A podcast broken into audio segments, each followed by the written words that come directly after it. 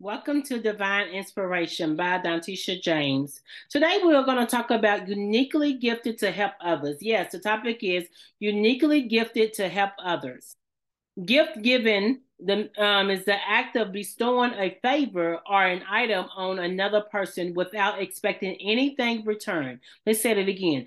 Gift or given is the act of bestowing a favor or an act um, or an item on another person without expecting anything in return. The purpose of a gift may be to honor, to celebrate, or simply to bestow favor or help.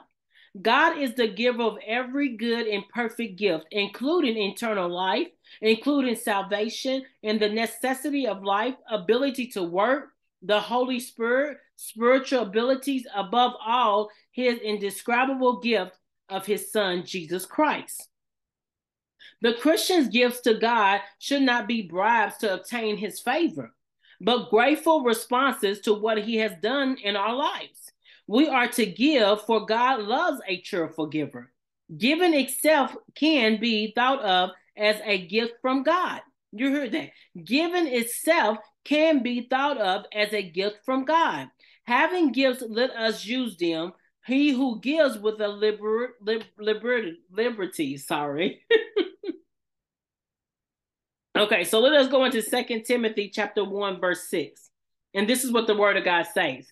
For this reason, I remind you to fan into flame the gift of God, which is in you through the line on my of my hand. And so the gift of given to Timothy is compared to a fire that he must fan into flames.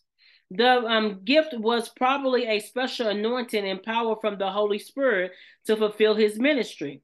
Note that the gifts and power bestowed on us by the Spirit do not automatically remain uh, strong and vital. They must be fueled by the grace of God through our prayers, faith, and obedience and diligence. So in, in First Thessalonians chapter 5, verse 19 through 20 says this quench not the spirit, despise not the not prophecy, no, not prophesizing. Let me say it again. Quench not the spirit, despise not prophesizing. Paul equates putting at, um, out the spirit fire would depreciate, despising, or rejecting the Holy Spirit's supernatural manifestation, such as prophesizing.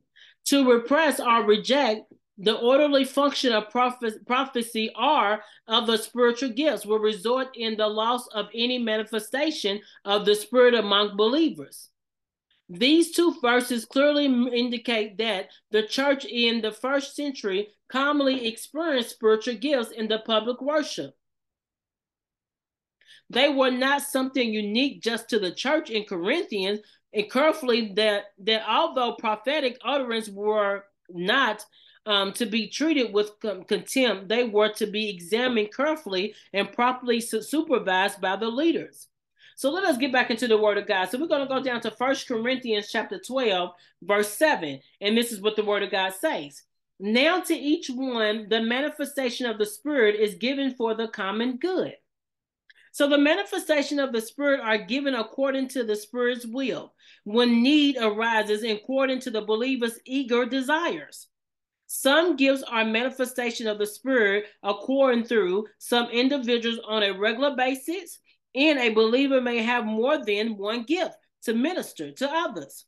The believer ought to desire gifts, not just one gift. Apostle Paul listens of, lists a variety of gifts that the Holy Spirit gives to believers, though he does not define their characteristics, but he does list the list of that is given to us through the power of the Holy Spirit. So let's look at this. Message of wisdom. Message of wisdom. This is a wise utterance spoken through the operation of the Holy Spirit. It is not the same as having the wisdom of God for daily living. Number two, message of knowledge. This is an utterance inspired by the Holy Spirit that reveals knowledge about people, circumstances, or biblical truth. It is closely with the prophecy. Number three, faith. This is not saving faith, but a special supernatural faith imparted by the Holy Spirit that enables the Christian to believe God for the extra, extraordinary in miracles. Number four, gifts of healing. These gifts are given to the church to restore physical health by supernatural means. Number five, miracle powers.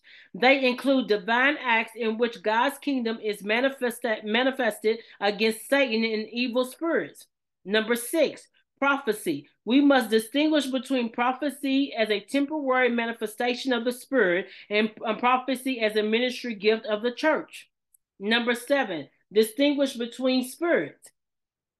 The gift is a special um, a special spirit given ability to properly discern evil spirits to distinguish whether or not an utterance is from the Holy Spirit. Number eight, speaking in different kind of tongues as a spiritual supernatural manifestation of the spirit. And number nine, interpretation of the tongue. This is the spirit given ability to understand and communicate the meaning of utterance in spoken in tongues. That's just like when we in church and someone speaking in tongues, somebody should in that church should be able to interpret it for the people who don't understand tongues, for they can get more understanding. That's the way the Bible is teaching us in order to speaking in tongues. But we got to understand when we speak in tongues, we speaking to God. Sometimes when people come into the church and they they they they they're not really they still baby Christians, they look at us like we crazy because they're not understanding what we're speaking. See, speaking in tongues is speaking to God, we can speak among each other as believers of speaking in tongues. But when we have a baby Christian coming into the church, it's not. I want to say it's not good to speak in tongues. It's good to speak in tongues if someone can interpret it. But if someone cannot interpret it, it'll be good to speak in the language they can understand, for they can continue to grow in a maturity as a Christian because it takes time to grow. It's a process. So let's get back into the Word of God. So we're going to go into Romans chapter 8, verse 4. I love the Word of God. Let's go. Okay, so it says this in order that the righteous requirement of the law might be fully met in us who do not live according to the flesh, but according to the Spirit. All right, so the Holy Spirit working within believers allows them to live lives of righteousness, which is seen as fulfillment of God's moral law. The operation of grace and obedience to the law of God are not in conflict. They both point to righteousness and holiness. So I got to go into Romans chapter 8, and I'm going to go down to verse 26. And this is what the word of God says. In the same way, the Spirit helps us in our weaknesses. We do not know what ought to pray for, but the Spirit Himself intercedes for us through wordless groans. So, concerning the Holy Spirit's active activity in helping the believer in prayer, the three observations are important. Number one, the child of God has two divine intercessors. Christ is interceding for the believer in heaven, and the Holy Spirit is interceding for um, interceding within the believers on this earth. So we have two um, two divine intercessors. Number two, with groanings point to the Spirit's intercession and within the believers and uttered by the by the believer. Number three, spiritual our spiritual desires and yearnings as believers find the source in the Holy Spirit who dwells within us. The Spirit Himself sighs and groans, travails within us, longing for the day for our final redemption. He appeals to the Father on our behalf of our needs and according to the will of God.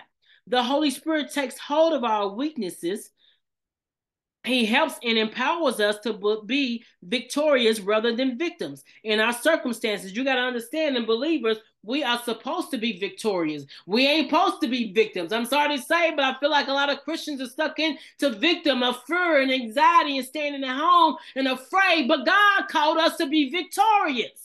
He said, He told us, don't look up, we don't look on the stuff on this earth. We walk by faith, not by sight. We walk by what we believe what God says. Regardless if I see what I seen today and I heard what I heard today, and yes, I might was crying because people's life got shot and killed, but God knows I still believe. I even said it. I even though with my tears, I was crying because those people who passed away just like that because of gunshot. But I prayed and I prayed and I, I said, God, I still believe you. I still believe you can heal this land. I still believe you can deliver us. I still believe it's going to be an awakening with your power of your Holy Spirit. I still believe thousands and millions of souls will come back to you. I still believe that you can move in a mighty way, just as well as he did with Moses in Moses' life, as he parted the Red Sea. Just as I mean, just, just as well as he did with Esther and the Jews, and just as well as he did with King David and the Goliath, just as well as he did with all his children, even the Lord Jesus Christ, when he was up on that cross, he said, Father, Father, please forgive them, for they know not what they do. So we walk by faith and not by sight. And we still uniquely gifted by the power of the Holy Spirit. Let me get back into my notes. And so he helps us and empowers us to be victors rather than victims in our circumstances. But he also intercedes and intervenes in our behalf when we are helpless, when we are weak, See, it's good. That's, that's why we we got to continue to grow maturely in our inner being, in our inner man, with the help of the Holy Spirit, so we can He can intervene and intercede on our behalf and to the Heavenly Father about our own issues or our needs or what's going on or where we weak at, when we feel helpless, when we feel we don't have no strength anymore, when we're going through anxiety, when we're going through fear. And I'm not saying that naturally we we naturally will go through those things, but we're not supposed to stay stuck in them. Yes, I might go through some anxiety sometimes, but I always rebuke the. I, I try my best to rebuke Satan and tell him the devil is a lie because God is with me. I rebuke you, Satan. Get thee behind me in the name of Jesus Christ. You got to go, and I keep moving. I might feel fear, but feelings don't lead me. The Holy Spirit leads me. So you got to understand, you cannot let fear lead you, even though you feel it. Remember, God gives us a power and authority to trample over the serpents and scorpions and over all the power of the enemy. It is our part to cooperate with God. It is our part to let the Holy Spirit uses us on the inner part so we can continue to grow. So we got to stop being on baby milk and just getting so dressed up and getting so clean, getting our hair done, going praise the Lord at church. At the end of the day, we are in a spiritual warfare fight, and we got to learn how to fight back against the devil. Hmm. Jesus, help me calm down. So let me get into the story. I want to get to the story about Helen. Helen Keller. So Helen Keller achieved amazing goals despite being unable to see or hear. At 19 months of age, an illness caused her to go completely blind and completely deaf. Helen's parents sought help for her in Boston at a Perkins School for the Blind. The Perkins School assigned a tutor named Anne Sullivan to work with this child. Helen was terribly frustrated and often become resistant and violently angry.